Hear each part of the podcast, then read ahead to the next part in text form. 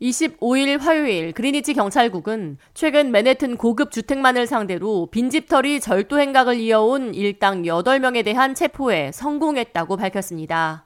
그리니치 경찰국은 맨해튼뿐만 아니라 커네티컷 페어필드 카운티 그리고 뉴욕 웨체스터 카운티에서 빈집털이에 나섰던 일당 2명 역시 체포했다고 전했습니다.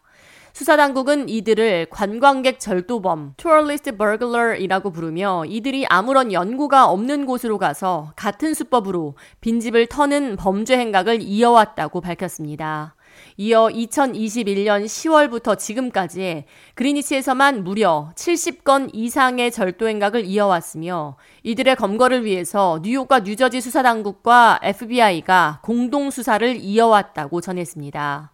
빈집만을 노리며 절도 행각을 이어온 이들 범죄 일당은 거주자가 집을 비운 고급 주택만을 대상으로 해가 진 뒤 저녁 시간을 이용해 2층 창문이나 현관문을 통해 집 안으로 침입했으며 가정 내에 보안 알람 시스템이 설치되어 있을 경우에는 아무런 물건도 훔치지 않고 자리를 떠났던 것으로 파악됐습니다.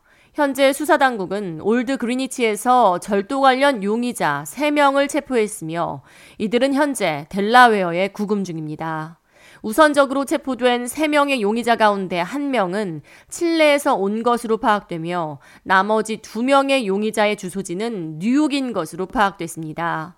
또한 그리니치 중부 지역의 빈집털이 용의자 5명은 현재 뉴저지에 구금된 상태로 5명의 일당 가운데 1명은 플로리다에 그리고 나머지 4명은 뉴욕에 거주지를 두고 있었던 것으로 파악됐습니다.